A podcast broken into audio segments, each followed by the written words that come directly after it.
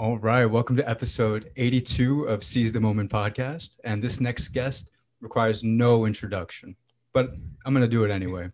He's a Hall of Fame, semi retired professional wrestler, three time WCW heavyweight champion, fitness instructor, motivational speaker, and actor.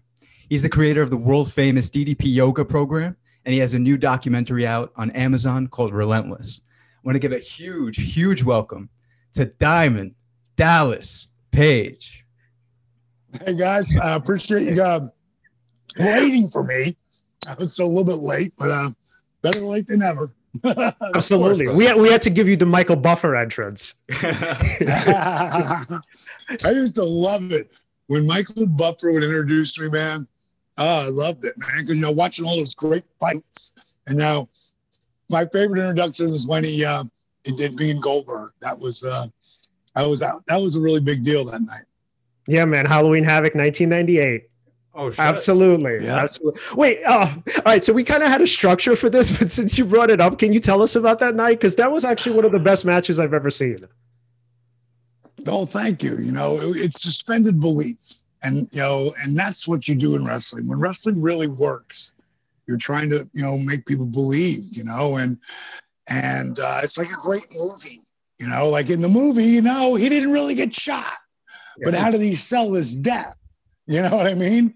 Um, so the behind the scenes stuff of that is I know Bill six years before he ever comes in wrestling. I met him in a strip joint yeah. and we just clicked. And I was with Bischoff. I'm like, E, you got to meet this guy. This guy could be something in our business. And I'm playing football and he really wasn't into wrestling but you know he liked it, but he wasn't really into it. And um, bottom line is, one day, I mean, I don't remember what town we were in, but Sting and Lex walked by with Bill. I walked out and go, "Yo, Goldberg." He's like, "Hey, DDP." And he'd come to meet Bischoff, and that was the beginning of it. And then he would be down the power plant. So I trained with him a lot down there because I still hadn't, when Bill first came in, I still hadn't gotten my push yet. You know, so when I when I wasn't on the road, I was down in power plant training and teaching everyone because the more you teach someone, the more you learn. The more you learn, the better you get. So I got to work a lot with Bill, you know, back then. But then Bill blows up huge. you know, I'm huge too, but Goldberg, we all know what kind of an impact he had in such a short period.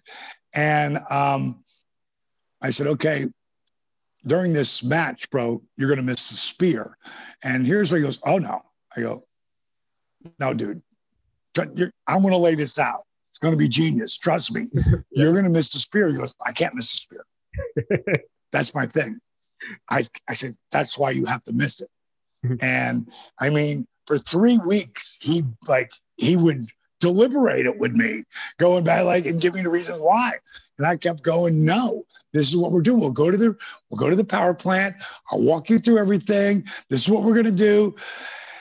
And if you watch that spot where he comes running, I kick him, he staggers, and he comes to spear me, he's not coming to miss me. He's coming to spear me because he don't want me to get out of the way. And I don't remember how I even came up with that holding on the ropes and it's him coming, kicking my legs over the top. But literally, he just by a quarter of an inch misses me. And I don't know what we would have done, you know, if he would have got me there. But I got out of the way. And he hit his shoulder on that post. Because for Bill, a lot of it had to not just feel real, but be real. And bottom line is they're supposed to look like you killed them and you didn't you know? But bill was very green you know? He was uh, he hadn't been wrestling a year and a half at that time. And um, we get to you know to the, the ending and i know he's going to go for the jackhammer and he picks me up and he puts me down. I'm thinking holy shit he's actually selling. But uh, what had happened is I didn't know this, but right before he gives me the jackhammer, I'm going to let him spear me. And what had happened when I came up and he went this, when he did spear me, Like I, I would consider it, I'm a napkin. Like if you hit me, that's what's going to happen. It's like, I'm never going to be there. And I'm going to feel as heavy as a napkin because I'm going to be gone. Right. And if you watch that, Goldberg's head hits his the first. Right. Mm. If he didn't have those huge traps, I guarantee you he might have been a quadriplegic. But he did have those crazy traps. He hit. Now I roll off to the side, friggin' he goes to pick me up. He's knocked out. That's why he picks me up and he puts me down. I don't know that at the time. And then he picks me up with one arm because mm-hmm. his other arm is fucked. Yeah. and I flip behind him and I hit him on the cutter. And uh, I knew he was going to kick out, so I'm going to wait a long time.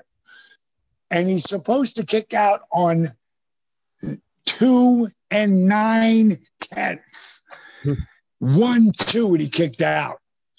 I was so pissed off because that was a moment. They exploded anyway, but it even would have been bigger because you're building to that moment. And afterwards, when he, I went to hit him with the jack, you know, hit him with a jackhammer, and he turned it around and hit me, and you know, he hugged me, pulled me up, and I really look at him. I go, "How the fuck could you kick out at two? He goes, "D, I don't remember anything." I said, "Well, you remember to kick out, you rat bastard. You could have stayed out for that." But uh, crazy. What a uh, it was. I tell you, it's one of my absolute favorite matches. I'm looking at a buddy of mine who just came to see me, uh, mm-hmm. marvelous Marc Mero, also mm-hmm. known as Johnny B. Badd, and there's matches that you had like Mark and I.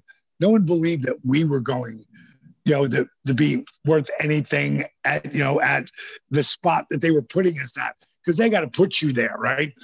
And me and him work so hard. We go out there and you walk, watch any of our pay-per-view matches, you're gonna go like, damn, that was the beginning of us really learning how to own the crowd. And uh, it, it all comes from you know working together. That's why those NXT matches are so amazing. Those guys spend so much time together you know, that it becomes like, like when me and Mark, it was like, we knew what we were going to do before we did it, you know, and, and you know, um, the Goldberg match, we didn't have that much time on, but it was, it was a magic match because people were really, they thought that was going to be it. And I didn't know this till much later on, but Dusty had uh, gone to Eric and said, you know, might be Dee's night tonight, you know? Yep. And the reason that Dusty said that that uh, Eric didn't do it. I don't know if this happened or not because I never even asked Eric about this. I don't know why. I've never asked him. Um, but he said that you know Goldie was going to be on um, Entertainment Weekly wearing the belt that Monday when it came out, TV Guide, everything, and he was the face. You know, um, but it would have been great for me to beat him there, and then have him beat me the next night. And the reason why I said I didn't do that, because you couldn't put it up right away, you know, the pay per view stuff. And then they had to put it up there. And that rating was like an 8 2, which was insane. Yeah. I mean, it's considered by some literally to have been one of the greatest matches in professional wrestling history, not just WCW, just wrestling in general. Yeah. It was, an amazing match because, again, you had Michael Buffer, you know, the huge introduction, yeah. you know, and then you know, we followed 40 minutes of Hulk and Warrior, right. which was not their best, you know, didn't work out that great for those guys. But so the people were really, they, I didn't know where they were at, but I didn't care. You know, like I'm going to go out here and we're going to kill it. And we did. Yeah. And I remember at the time you were pretty much the rock of WCW, which was so cool. They could have just handed you the belt at that time and people would have been like, yeah, no, I believe that DDP beat Goldberg. They they really you know and, that and if Bill, who just did a really amazing, uh, he was doing I guess his um, his uh, video that's up on uh, WWE right now on the network, and they had asked him something about me and he just said something that was just so powerful and cool. And uh, you know and, uh, he actually choked up on it which is pretty cool. Because he know he knew that that was the match really like got him respect that he fucking could, you know, he could go. He was a great athlete. That was his spot when I sweeped his leg. And he freaking came right back on his feet. You know, like at 298 pounds. That's a hell of an athlete. Yeah. That's crazy. And then also just being able to, you know, pass out for parts of the match and then continue. Like both of you Yeah. That's great. Mark. Yeah. I just had to be sitting here thinking, Rudy Omni one night, and he walks up and he goes, Did you see that match? I said, Yeah. He goes, I don't remember any of it. And I've been there. I've been there where I'm walking backstage after Randy Savage landed on my face at uh, that bash at the beach. And I'm walking backstage and I look at Kimberly and I go, Did I just wrestle? Wow. And she looks at me and she goes, What'd you say? I said, I just wrestled. Is this Nitro? Wow. She was stopping. You're scaring me. I go, What the fuck? I go, Is it Nitro? What's happening? She goes, No, it's a Great American Bash. You just wrestled Randy Savage. I said, What happened? And what had happened, Scott hit me with a bell. Scott Halls, no DQ. Then he hit me with the, his, you know, razor's edge. And then Randy, who I've been saying, please stop landing on my ribs. I've been pissing blood for the last three straight weeks. Land on my stomach, and he landed on my face. Wow. And if you watch that, they were screaming in the back, go home. Because when it gets to three hours and one second, it changes channel and goes to whatever the next thing is. In some places, they could go long, but a lot of them, they couldn't. And as it's ticking down, five, four, Scott Hall comes in, raises Randy's hands. You'll see me sit up just a little and I lay back down. Thank God. It goes to black. Kimberly said, I sat up after that, came to my feet. They're like, they turned around like, what the fuck are you doing? You fell between the ropes. You gave them both the finger. And now we're backstage. And I was like, uh oh, that's bad. So I went, I went in the locker room and I stuck, stuck a table in front of me. And they kicked that door in. They were mad, mad, mad. And I and I understood why, but I didn't know it. I was out. And uh, you know, they're I go, you guys knocked me out. I have no idea what the hell happened. That's through the table. I'm not going to argue about it. Like, if you think I'm bullshit, let's go. And they're like, walked away. And then I felt something in my in my in my teeth. And it felt like a pea. Then it felt like a, a golf ball. By the time I got to the emergency room, it looked like this. So it was like I had my fist on my face it was they were like you you had a, a, real concussion and you shouldn't wrestle for two weeks. I was in the main event against Bret Hart the next night. You know, why was I going to stop? You know, plus I had no idea about concussions. Yeah. You know, you're used to like shake it off and keep going. And uh, that next day, my face was still swollen. I got that picture somewhere. Right here. God, I got so many of them. I got, I knew I got it somewhere, but I waited at the bottom of the where all the trucks come in and the car and all the boys come in at. You know, a big stadium. You got it's downstairs. You know, and I sat there on a speaker uh, box. You know, that carries the big speakers for this. You know, for all the sound. And I'm just waiting there for Randy to come in because my face is swollen. And finally, he showed up and he walked up to me and he went, Sorry, brother. respect. I mean, honestly, uh, what yeah. other sport is as physically demanding as wrestling? There's, I don't. I can't. I don't, football. There's wrestling and football. No, but come on, three hundred. Yeah, foot, football yeah. would be, but they but they play once a fucking week. Right. You know, yeah. so it's every day. You know, yeah. And so, and I think this is such a great. You're wrestling. Yeah. yeah, and it's such a great pivot into DDP yoga. So obviously, kind of like your kind of baby and your bread and butter at this point. Can you tell us a little bit about that? How you discovered it, or rather, even how you created it, and how it differs from like the yoga that all of us know? Um, it's completely different than what the what people think it is. You know, that's for starters. Um, you know, I am that guy who wouldn't be caught dead doing yoga the first 42 years of my life. I'm I'm, I'm that guy. You know, I made fun of it You know, I, you know, I'm not proud of it, but I, I made fun of it, you know, with my buddies. And it's a chick thing. And when I blew my back out, I mean, you have to understand 1997 and 98, I, 97, I was only Austin was was hotter than I was in 97. And 98, I was still freaking white hot. I made nothing. I made a quarter of a million dollars a year.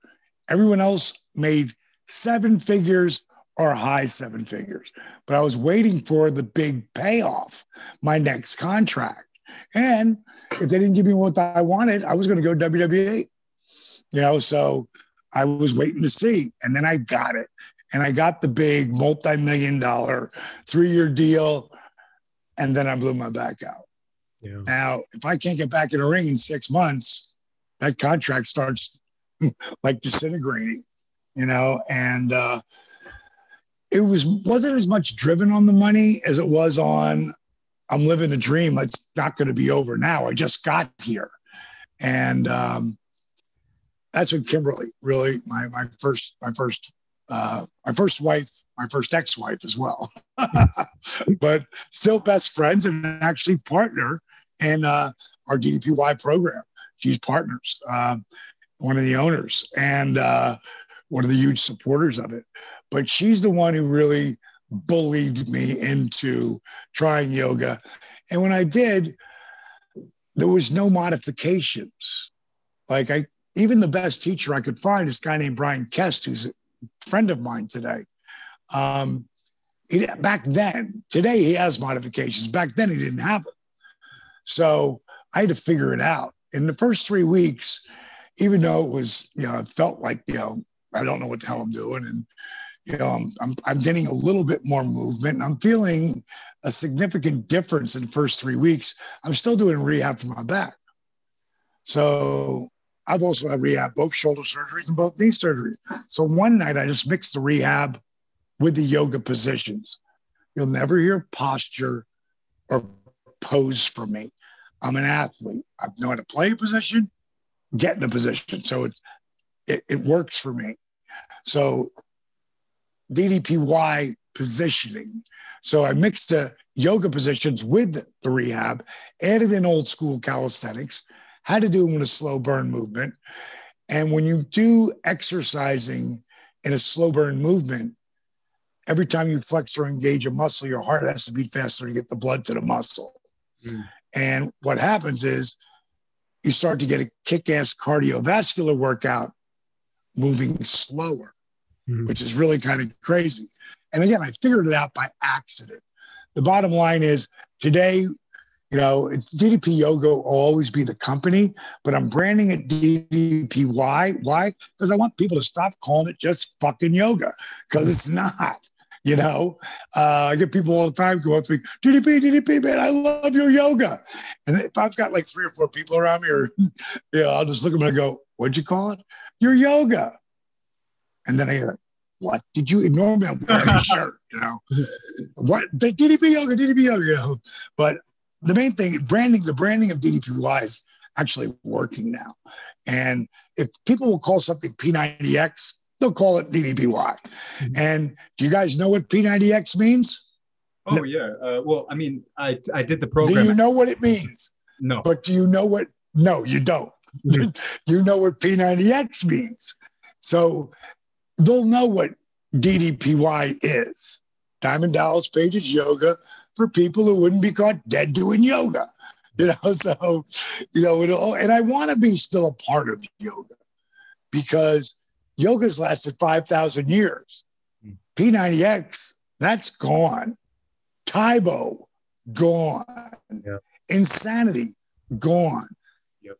If I die tomorrow, today, two seconds from now, DDPY will grow stronger every year because it's real. Like we have this one, I tell people, don't listen to a word I have to say about my own program. There's a site on Facebook. It's a members only. A buddy of mine named Chris Gabriano started it. It's for him and his buddies who did the program. Mm-hmm. Now there's 55,000 people on there. Mm-hmm. It's a no judgment zone. People put up those six pictures. You would not believe what people will put up of themselves and the response that they get and how encouraging everyone is. So many people go there looking for some kind of hope, some kind of inspiration. And we're doing right now the Positively Unstoppable Challenge. It's a million dollar challenge. Third mm-hmm. place gets 5,000 bucks. Second place gets 10,000 bucks. First place has a chance for 1 million. And what I mean by that is positively unstoppable, the art of owning it. There's a, a hundred of them in this cabinet. One of them has a million dollars. The least money you will make is 25,000. So this year we had unbelievable, like unbelievable turnout of people. Right now we've got, God, I don't know how many thousands of people have already signed up for this year because it's from January 1st to August 31st. Anywhere in between there, say the first two months you fuck off and you know, you know, you're just not in it. Well, you decide to pick up in March 1st or March 20th or March 31st, whatever the hell it is, mm-hmm. and the next six months you kill it, that's what you get to use. Mm-hmm. So we had, I couldn't break it down to three people. So I had to bring in and have a tie for third place. And I didn't split the money, mm. 2,500 apiece. I threw another 5,000. That's my mm. money. I threw another 5,000 because I couldn't, everything I do is how do I feel about me? And I didn't feel right bumping one of them, you know, because they were any one of them, any one of them could have won. So why is there two people in third place? If anyone could have won, because physically, their change was unbelievable. The the least person lost 72 pounds, and the most was 95 in six months. In third place, tied was a guy named Scotty Jorgensen, who lost 95 pounds over a six month period wow. and got down to 205 from 300 to 205. And what a, he's very funny. He would put funny faces in, you know, when he's doing the pictures. There's a guy named Dust, Justin Dobbins. The video's out there right now. Justin started two years ago. He's 6'7, 698 pounds. Wow. The first year, the first year, he he lost 170 pounds changing his diet and walking. But his body was so beat up at the end of that first year that he couldn't do the walking anymore. So he said, I'm going to try that DDP yoga stuff. In 23 months, he's lost 401 pounds. 401. Now, how do those two guys end up in third place? Here's here's the, here's the criteria again: physical change. Mm-hmm. Any one of them could have won. Mental change. Any one of them could have won. Like, because positively unstoppable is all about rebooting your brain. Right. That's where the whole contest comes from. You know, and how do you? What changes do you make? What is the new story that you tell yourself? Like, who are you? Who were you?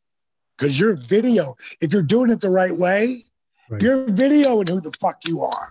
Mm-hmm. And then you're videoing who you are now mm-hmm. and the whole way through. Well, those guys only had pictures. You know, no one, none of them came into this contest thinking they were going to win. Mm-hmm. None of them. They came there to be inspired. As a matter of fact, I saw when Justin Dobbins joined that website, I just happened to see a video. He said, Here's where I'm at right now. He's down about 224 pounds at that time. And he said, I'm not here to win a contest. I'm here to help people, you know, stay uh, accountable. And I'm going to do it with you guys. Again, I'm not here to win the money. I'm here because I want to be a part of this group right. that helps each other.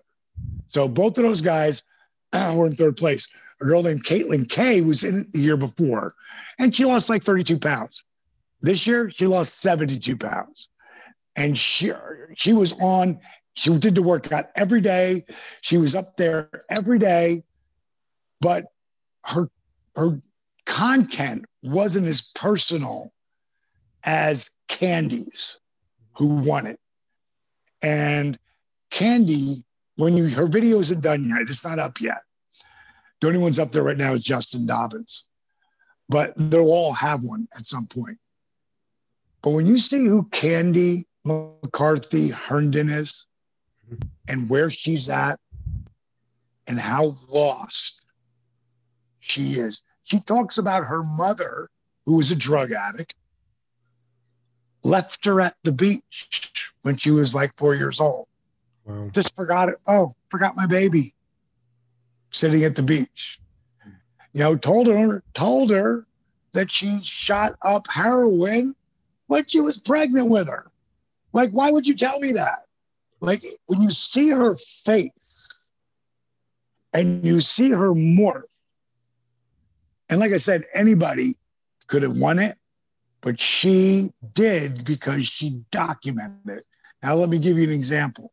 Everyone knows the video of disabled Arthur Boorman, disabled right. veteran Arthur Boorman. If there was just pictures up there of his journey and some written stuff, you'd have been impressed. It would have been a cool video. Mm-hmm. But because he documented everything, his son, Warren, documented everything. That video will go on to inspire people a thousand years from now. Yeah, he he started out not being able to walk. He was told by doctors he couldn't walk again. If if he tried to, he'd be walking with those uh, I don't know the crutches, crutches yeah. right? And he tr- he tried everything. He didn't know what to do. All of a sudden, he gets into DDP yoga. I'm watching this video too, and I know you saw the video, and I see and with the music playing and everything, you see his journey, right? Starting out the exercises, right? Starting to get into it. Then you start to see him uh, lose weight you start to see him become happier. Yeah, yeah one of our friends literally cried when she watched that video. Yeah, yeah. So what, you you're not you're not a human being if you don't at least get choked up. Yeah, because it is powerful. You know, I love watching people watch it.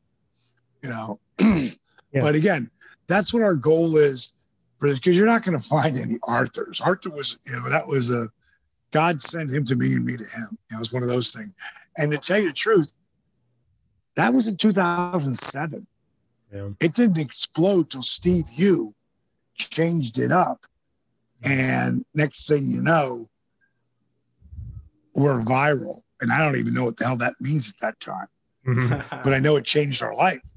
You know, and that would be the, you know, but then it was the resurrection of Jake the Snake. If anybody's watching, if you've never seen the resurrection of Jake the Snake, it is also on Amazon Prime. Yeah. And uh, resurrect, you know, Relentless is on as well now. And that's what I'm really trying to get people to watch because the more people watch it, the more it'll move towards the front page. And because if not, that's how Amazon works. How many viewers? That's why their stuff does so well because they push it like crazy. you know? Right. But and in that, I'm sorry. Well, yeah, the Jake the Snake documentary was just phenomenal. And I remember, so I remember watching Jake the Snake. Well, first of all, you know, when I was a kid, but then also I remember seeing him in Beyond the Mat, and it was literally a completely different person from the oh, Beyond the Mat. Yeah, yeah, from the Beyond the Mat film to like Resurrection. And so I remember in the beginning of the documentary, man, I was just thinking that there was no way that this guy was going to make it through. He was literally like near death at that point. So can you tell us a little bit about that? Like, what was the journey like with him from your perspective? Well, you got to know where Jake and I come from first. Um, Jake was the first, like, he's the guy I respected the most besides Dusty Rhodes. Mm-hmm. Um, I respected his talent, not really his lifestyle choices, but his talent, how great he was. So when he actually told me he thought I was going to be one of the top guys in the world, yeah, I was 1993. It didn't happen till the end of 96 going into 97. So it was still four more years. And this whole thing was if you keep doing what you're doing, you're going to be one of the top guys in the business. And for Jake Roberts to say that to me You know, I always tell people never underestimate the power someone gives you by believing in you. You know, so, oh, you're just my mom. That's why you're saying that. No, your mother or your father, hopefully they do believe in you, you know, and give you that, you know, that inspiration, that power of belief. And of course, never underestimate the power you give yourself right. by believing in you. And um, Jake had helped me. And I know I'm not in this house and my business or anything without Jake helping me find that confidence to be able to achieve the goals that I did. So I tried to help Jake for years and he wasn't ready to listen. Yeah. But when I finally got to him and he saw Arthur's video, that's been, you know, my connection for everything. Like, okay, you want to know what I'm doing at Jericho? Your back's blown out. You can't wrestle anymore. Watch this video. He calls me up five minutes later. You tell me what to do and I'll do it. Right. Know? And Chris's diet isn't the best these days. People go, well, your your program, if it was keeping Chris lean, well, then I believe in it more. I'm like, you can't out train a bad diet. Chris is having fun. Chris is having fun right now. The, the workout keeps help keeps him in the ring though, you know? It helps keep him in the ring. And uh, he's always been a huge supporter of our program. It's not about being skinny. It has nothing to do with losing weight. It just turned out to be an awesome side effect. Mm-hmm. And for Jake, he was 307 pounds when, when we rolled in to see him. And he was he was the worst I'd ever seen him, physically and mentally. And then as time went on, when he started to change and he started to believe, and the same guy who believes in me, I believed in him that he could do it. Now, are there times where I questioned it? Yeah.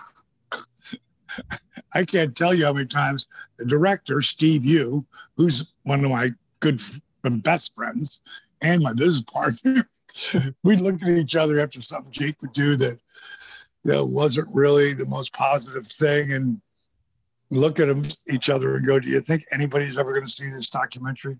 Mm-hmm. Because we weren't sure. I called it the resurrection of Jake the Snake before I ever went to see him. Yeah. You know? So, yeah, so it just, it just, you know, to help your brother is, is a big deal. Yeah.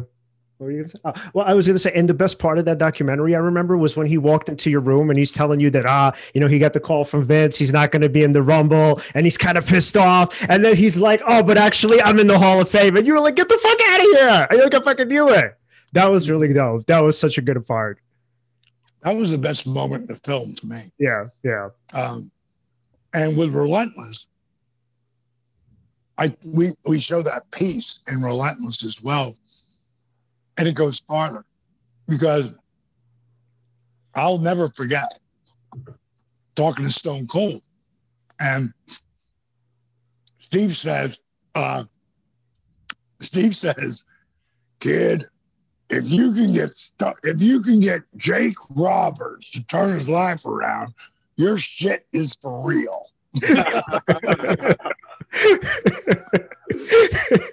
That's an endorsement. yeah. And there's so many. he did. Yeah. He thought I was crazy. He thought he was because Steve, you know, Steve and I have a really unbelievable relationship, and he didn't want to. As hard as I worked, he didn't want to see like me put it, my faith in Jake and him fail. But I never saw it like that. I just saw it as I'm trying to help my buddy. If it works, it works. If it doesn't, you know, go on to the next guy needs help. You know? Yeah. That was really cool. Yeah. So it's like for you, your ego wasn't necessarily attached to it. You just figured, look, there's a guy, right? That was so substantial to my career. Like I owe it at the very least to give it a shot for him. Yeah. And that's how I wanted, you know, wanted to do it. And look what happened. I just talked to Jake the other day. He called up uh, one of our buddies who was running because we were filming here, um, mm-hmm. workouts that we were doing. And he called Garrett and I picked up the phone and go, Hey, motherfucker, what are you doing? Hey, I was like, he had to pop out because he's looking for Garrett. And I answered the phone. But um, you know, he's just in a really good spot. And, uh, you know, his health isn't the greatest because of the breathing part he's been going through right now. But uh, so far, so good. So hopefully he'll keep getting better. That's awesome. Yeah. Yeah. I remember seeing him on Rogan and I saw like what he looked like before when he wasn't doing so well. Mm-hmm. And it was like a completely different person. And it was, it's, it's, it's really incredible what happens. And he sounded great too. Yeah. Mm-hmm. Yeah, and then just I remember kind of um well actually no, let me kind of shift it a bit. So a lot of what we talk about on the show is sort of about mindsets and the way kind of people see themselves, sure. people yep, the way people see the world around them, kind of how those mindsets help them, obviously how they stop them from success or kind of they just stop them from, you know, even just kind of daily day-to-day goals. So for you Dallas, what do you feel like how do people change their mindsets, right? And how do they go from let's say one particular mindset to the other? And in particular, I guess what would those mindsets be and what do they look like? Well, um, first, uh, I, I it ain't to plug it. This is what I turn everybody on to. Yeah. Positively unstoppable. The art of owning it. It is exactly what you're talking about. Mm-hmm. It is that six inch piece of real estate in between your ears. It's the story you tell yourself. And yep. that, you know, one of my favorite quotes ever is if you say you can and you say you can't, you're right. And it's so easy to say, but then you look at the guy who said it or made it famous, Henry Ford, and you just got to think, what the hell did he ever do? It's like, I can't do this. I can't do this. You're right. Don't bother. Mm-hmm. You know, I, it's like that little things. And then they try to teach it to people at an early age with books like The Little Train Who Could. I right. think I can. I think I can. I think I. No, I. I mean, like we're already doing stuff like that with my granddaughter who's you know doesn't she has speaks a little word like bye or night night or whatever. We're already putting little things in her head you know little things in her head. You can do it. You can do it. You know it's like getting she's going to be the most positive driven kid ever i hope. Um, i know she's around me that's all she's going to hear. And there's nothing you can't do. Oh it's not just going to happen. Things that piss me off that are good, have really good intention, but kind of mix miss the mark. And they made millions of dollars with that movie, The Secret. Mm-hmm. It had a lot of awesome things. You know, the power of manifesting dreams, you know, into reality. But when they gave the the, the example of the little boy who's 12 years old. He just wants this red bike. I just want this red bike. And I'm just going to wish it in the just want this red bike. And one day he opened the door and a red bike was there. Mm-hmm. I thought that is the biggest bunch of bullshit I ever saw. You know, now if he would have said, I've got this paper route, and every morning, there's no such thing as papers anymore. But back in my day, I got this paper route, and I'm going to get up at 6.30 in the morning and i'm going to deliver all these papers and i'm going to save up you know $84 and my dad will match it. And then i've got the your red bike. Mm-hmm. then i get you know they left out the secret. The secret is you have to work for it. Yeah. everything that i have manifested into reality which is everything i have i've manifested in reality. Live in this ridiculous house has no mortgage. You know, friggin' my businesses, my car, every, everything. I don't believe in buying shit without being able to have it. So I don't have to think about paying the bank. It's just my own thing. My girl that I've been with for a little over a year, year and three months, when I met her, she had no debt. She had money in the bank. She could do what she wanted to do. She is a free spirit but has the same mindsets that that I have. Mm-hmm. And it's, you know, as far as helping people understand, they've got to surround themselves with positive energy. and, and we are all energy. I'm looking at my brother across the street. He's waiting for me to get done with this podcast. and he, he's the most patient fuck alive. And he's sitting there. But these are things that me and him talk about all the time you mm-hmm. become the five people you hang out most with. Like one of the things he says is your friends are like elevator. They can mm-hmm. bring you up or they can bring you down. So like when your mom's going, stop hanging out with those bad kids. There's a reason for that. Right. Yeah. I mean, there's like a you know, they they probably should try to explain that a little deeper. It's kind of like chew your food. Mm-hmm. They don't ever tell you why, you know, because really they don't know. Right. Like it's all about digestion, and you really want to chew your food because you're not going to really absorb all of the food that you're eating if you don't break it up and break it down. So how it goes in your body. Um, you know, the thing that I tell people the most is don't watch the news. don't not be not educated. Go watch the BBC news. You know, at least you're going to get a semi. It's not going to be argumentation. You know, it's actually going to be what people think the news is. Yeah. But um, it's it's really comes down to the story you tell yourself. Um, like when I went in the Hall of Fame, this is a good example. I had been in front of a crowd like that in 15 years. Now, the story that could have been running through my brain is why would you write a 27 minute speech? What if your iPad freezes? What if they're not in it? What if you're not getting the reactions? What if you freeze? The only voice that was going through my head was this is going to be the greatest thing I have ever done in professional wrestling. I'm going to blow everyone away. I'm going to make them laugh. I'm going to make them cry. I'm going to inspire them. And that's the only words going through my mind. When I did my last match with AEW. It'll be a year ago, two days from now, the 15th. Yeah. And at some point, Cody goes, and then you jump off the top rope. yeah. And I just sort of shook my head. I didn't I didn't say yes. I didn't say no.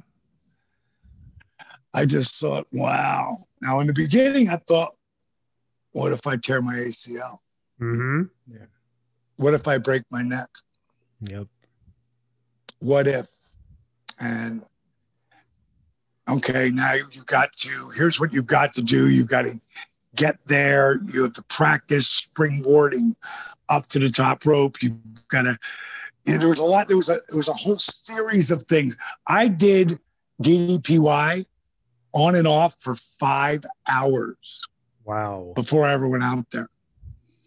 And my body was so in tune. And the only message in my brain from the moment I woke up that day was, I'm going to kill it. I'm going to yeah. blow everybody away. This is going to blow the roof off. I'm going to kill it. I'm going to blow it away. And I, then I went down there and I felt the ropes and I popped up there. I went, this is killer. I mm-hmm. own this. So yeah. it's about that story inside you, you know, and it can be really negative and scary. And that works too. Really negative and scary. And most times you're going to fuck up. Yeah, I almost feel like Brandon Lee, Bruce Lee's son, yeah. willed himself to die at 33. Yeah. Because he told everybody he was going to die. He was going to die. He's going to die, you know, before my, when my dad died. Going to die when I died. And then a freak accident of a gun. That's why if you're not an actor, you really don't notice. But when they bring a gun on the set, the gun is checked and boom and bomb, and, it, and it's it's not a real gun. Looks like a real gun, but it's not. And they make everyone check it out so they can see not a real gun right. because it was just like a little cap gun type thing back when Brandon got killed, and it was like, and the impact and maybe his manifesting killed him. I don't know. Yeah. But the power of your brain is everything. And like this crazy shit that's going on now.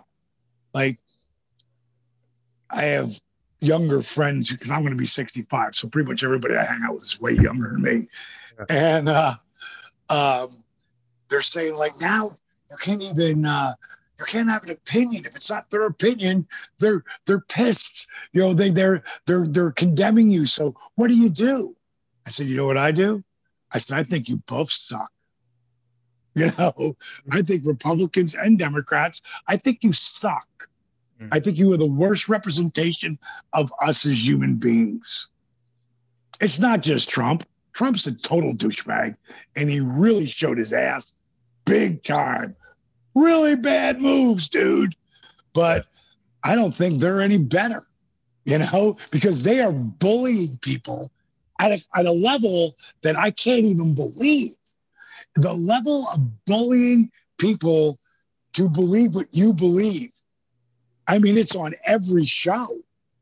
It's on everything. I just watched a, a comedian, you know, uh, girl, I can't remember her name, but I watched her just bully the hell out of Trump and and basically condemn anyone who thinks anything they, they I think they're a Republican. Forget, forget the fact. Like those people, ooh, they don't mm-hmm. get to hang anywhere near me. You know, it's like I don't want to be around that shit. I don't need. I think you all suck. How's that? Hundred percent. You know, us versus them mentality, right? Like that group. Right. I don't want to. I don't want to be in that. I don't want to be. I want to be in a positive situation, something that I can control, and I get to control the way I act and react and take action. But the most important thing I control is the way I breathe. Calm the way down.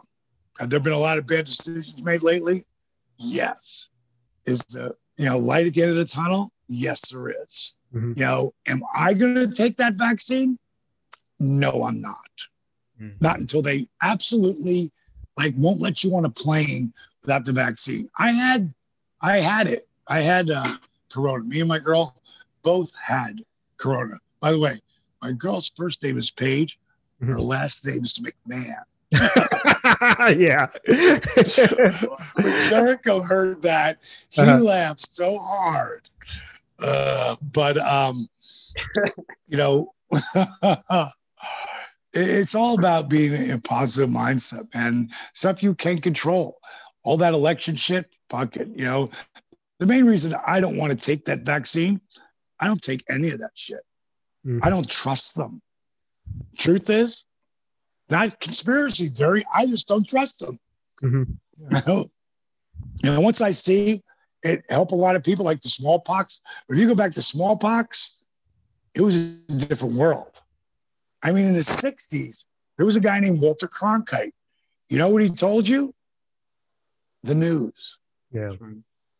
He didn't inflict his what you should do or who this person was and how you should think. He told you the news and you trusted him. Right. There's not one person on television that I can watch and go, I trust that dude.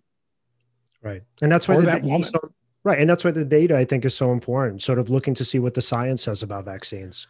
You know, even there's that but one thing that i think is important I, have been thinking about what you're talking about too like there's not the one news source that everyone watches everybody agrees with everybody kind of has like alternate realities of kind of what's going on even though i like what you said about bbc that's interesting but um yeah I, I was hoping maybe one day we legislate something where you can't have that like you know how there's an algorithm online it tailors certain news to you based on like what you click on all that right right right yeah, so I, I would love if that were taken away in regards to news and politics. Cause like the situation that we had recently, I think it's just because of that. Like that's why certain ideas got as much momentum as they did. And like why No, I agree. Yeah. I agree. Yeah. yeah. I agree. You know, the, the bottom line is I, I think we we need to just we need to be nicer to each other. And I heard one Republican as I was flicking channels say, and I really agreed with him. He said, We don't need to impeach him. It's just going to pull us farther apart. And I didn't look at it like that. I'm thinking, impeach the bastard, get him out of there. You know. Then I thought, no, that's why. That's just going to pull people farther apart. Yeah. Just let him get through. Can't do much more damage. He's not going to push any buttons. He's got a family. You know, he's he's, he's not Beelzebub sometimes, but you know, but he's not. There's only a couple more days. You know, know, I can't wait till it's over, bro. And yeah. then there'll be some new crazy thing. I just I, I pray they don't try to take our guns away, because if we do, that's going to be fucked up. You know, and that's the only way to say it. It's just the way it is. You know, the place with the most gun laws in the country is the murder rate capital of this country, Chicago, right. Illinois. The worst. The place they tried to hold people down the most and trap them down has the most deaths, LA yeah. and New York. Right. They won't even let people from New Jersey fly in here now without two days out of saying they don't have a COVID test, negative. Yep. I know because the guy didn't get into his hotel. He's friends with my daughter Brittany, and uh, and he came and stayed with us for a couple hours. So no, he got his negative test there. Now now he can stay. Like that's where all everything's going. So, you know, but you go to Florida, you wouldn't even know there is COVID because they're still letting people live and you know restaurants go. And I'm not saying that's right or wrong, but their COVID rate is nothing like in the places where they're trying to wrap them down. I I got it, and you couldn't have been any more careful than I was. And you know, and we got it. It sucked, but glad, glad I have it, and I've got the antibodies, so we're doing the plasma thing. Yeah, you know, just yeah, give them back to help people out. Yeah. So, and just to get back to your career, so there was a question that I wanted to ask you who came from a friend of ours. So, a philosopher named Douglas Edwards, he ended up writing a book about the connections between philosophy and professional wrestling called Philosophy Smackdown. So, he's a big fan of yours and he asked me to pass along a question to you. So, he asked, sure. Okay, cool. So he said that he would want to know what your view is on the relationship between yourself and your character and how it's changed over the years, and then also how easy or difficult it has been for you to make a distinction between the two at different times. You know, it's so funny you say that because, you know, uh, Paige and I were talking the other night, and and I was talking about my first wife, who was just an amazing human being. Yeah. And I said to, because uh, I told Paige, I said, you you get the best Dallas Page ever, mm-hmm. right? Because I'm, you know, as you get age, you grow, you learn, you you want to be a better person. You know, I mean that that's that's who I am. And you know, am I still bombastic at times and over the top? That's who I am. You know, but Kimberly had to deal with me finding out who Diamond Dallas Page was and who I thought he was this big over the top wrestling persona.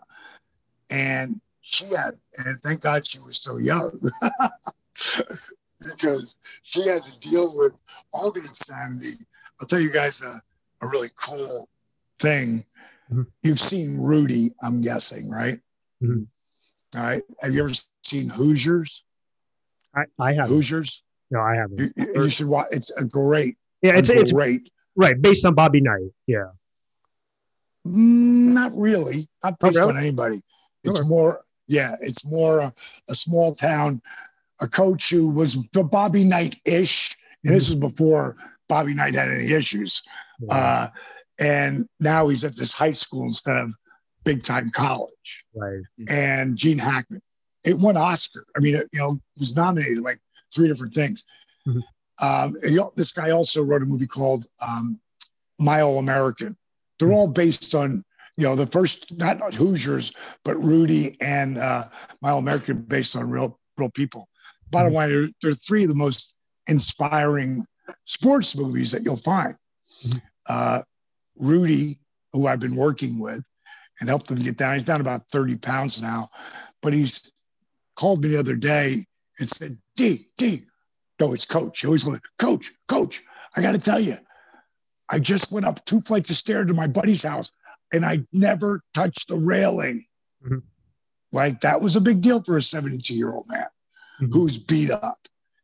And when we got together and started working together, he's like, Coach, Coach, your life, it's a movie, it's a movie. And bottom line is, Angelo Pizzo is now going to be starting to uh, to write my story, which is going to be pretty interesting. Wow! Wow! And it's getting made into yeah. a film. Well, first you write you write a script first. Yeah. you know, one yeah. step at a time. Yeah. But uh, I'm super honored, uh, and uh, I know it's going to be amazing because just some of the things that he said to me already, and uh, he's just doing all this research right now, and he's like 72. or 73. I'm not sure, one of the two. And he, um, he, uh, you know, he's not traveling anywhere right now. He's waiting for the vaccination and all that stuff to come yeah. through. And I, I really think that, you know, I think the vaccination is going to be good just because there's no other way we're going to get to control this. Again, me, I live such a healthy lifestyle and I've already got the antibodies. I want to wait and see, make sure it doesn't turn people into zombies. yeah. back back to your your, your buddy's question. Um, Kimberly had you know had a tough time with me because I was really over the top at times. Um, but even by the time we got divorced, I was already, you know, way comfortable in who the next Dallas Page was going to, you know, be doing. And I was trying to be an actor. Yeah. And I still am.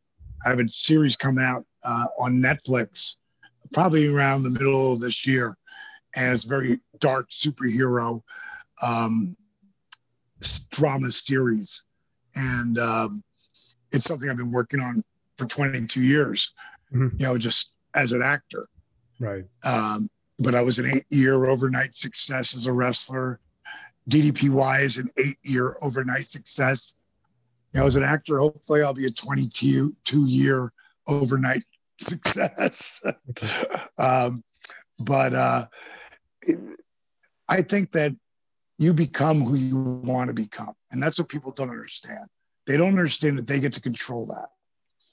And again, I'm looking at my buddy. You know, we're getting ready to close this out. Um, that's what me and him both do. We love being around each other, me and Marc Mero. If you want to see a great video, is it called A Mother's Love, Marc? a Mother's Love. Marc, Marc, um, he's he's a speaker, yeah. and he was speaking to kids, and I've never seen anybody be able to grab on the ch- kids. You know, grammar school kids, high school kids are they're really hard, but I seen him have them in the palm of his hand, and uh, I had Steve and the guys go down and film him one day. And then Steve took a piece of what his talk was about to the kids, and it's called A Mother's Love. Mm-hmm. Just watch it. Um, it's, I want to say, we tracked about a year ago, we tracked it, and not just from our site, his site, and other people's Facebook sites. It's got like a half a billion views. Wow. Like that video and Arthur's video got like a half a billion views. Mm-hmm. Both of them done by Steve yeah. You know, the guy, the guy just has, you know, he, he has his pulse, you know, on what people want and think and, you know, what they want to feel. And they, people want to be inspired. Absolutely. So, an answer total question to your to your buddy, it's I've become the exact person I want to be. Yep. And uh, Arthur Boorman said, I've never met someone as comfortable in his skin as Dallas Page. Mm-hmm. So that's who I've become. I love that. I was wondering if I could ask you one last question before you head out. One last question. Let's do it. so um, this is from one of my best friends, uh, Mike Feeling. Uh, he said, uh, "What long-term effect, if any, do you think the crowdless era has on wrestling?" Zero. Mm. I think that wrestling fans will be around forever I think they've figured out a way to work around it. I would have hated it. Like I said, my anniversary is in two more days of my last match. I would not have done it with no people. Yeah. Because it was about the people to me. But they figured out a way. The ratings aren't that much off. Right. When they had people. You know, so um, I think Cody and and the boys over at AEW, Tony Khan, are doing a hell of a job. I think that uh, you know uh, people get really opinionated on WWE, but the stuff that I've seen, like you know, they're doing a good job. I love what my buddy Drew McIntyre is doing. You know, um, I think when the crowds can come back, the first people that will be back and won't give a shit mm-hmm. are the wrestling fans. Yeah. I think the wrestling fans and the football fans. Now, the football fans fill a whole arena. So that will be interesting because you're talking about, you know, 60, 80, 100,000 people. You know, for wrestling, we're talking about couple thousand or 20,000. Right. Um, but I think wrestling fans will be the first ones to jump in there and actually uh, take it to a different level. So listen, boys, um, I'd appreciate if you guys would talk about it occasionally over this next couple weeks about Relentless. Um, as you know, super inspiring. And if you've never seen the Resurrection of Jake the Snake, you'll see him. If You watch one, the other one's gonna pop yeah. up. Um, I would appreciate you guys putting a uh, review up there because I want to hear what people think. Mm-hmm. I'm going to read you this last thing, and this is a review, and it's become my favorite review because it's so honest. And um, this guy writes, or how do we get out of this? Get out of that one. All right, review, review, Amazon review. Okay, it's called Simply Inspiring, and he said, admittedly, for the first few moments, excuse me, admittedly, there were a few moments when I felt like I was watching the most well produced infomercial ever. None the I told you, honest, bro. And that's what I love. But listen what he writes after that. Nonetheless, it's pretty damn epic. And in these unstable times, it's quite inspiring to see how the positive intent behind DDPY rippled out into the world to create a positive change. I've had the DVD set sitting around for quite a while. Remember, honesty. He says, I've had the DVD set sitting around for quite a while, but I think I'll finally try it out instead of merely having it and pretending that's good enough. the DDPY crew is making the world a better place. And this film documents that fact. That's a powerful review as far as I, and I've had reviews on that are insane, but that's one of my favorite because it's so raw, yeah. you know, and real. And if you do a document, a documentary or a film about Steve Jobs, what's it going to be all about? What? Yeah, Steve I, Jobs. What's it going to be about? Yeah, the phone and the computer. Apple. Yeah. yeah. Mm-hmm. Fuck. Yeah. Apple. Mm-hmm. Apple. Apple. Apple. Macintosh. you know, it's all going to be if you're doing a, if you're doing a story about Diamond Dallas Page, it's going to have a lot to do with wrestling and DDPY. Mm-hmm. It's just the way it is. Anybody who wants to try the program, you can actually just try it, not buy the DVDs. Get the app. Go to ddpy.com, ddpyoga.com. They both work. Get the app. Try it for seven days, and at some point, you're going to understand there is no try. There is only to do. Absolutely, All right, boys. All right, I'm and out shout, here on that. And, and, shout out to Marc Mero. He does phenomenal work too. His speeches are sensational, man. No, no, thank you. Yes, I will. I will tell him because I got the headphones on. I will tell you. him you said that. Right. Thank right, you guys. so so much, man. Care, man. Have a great day, guys. All right, man. You too. Bye. He said, I'm still no, yeah, there we go. All right, guys, that was awesome. That was so good.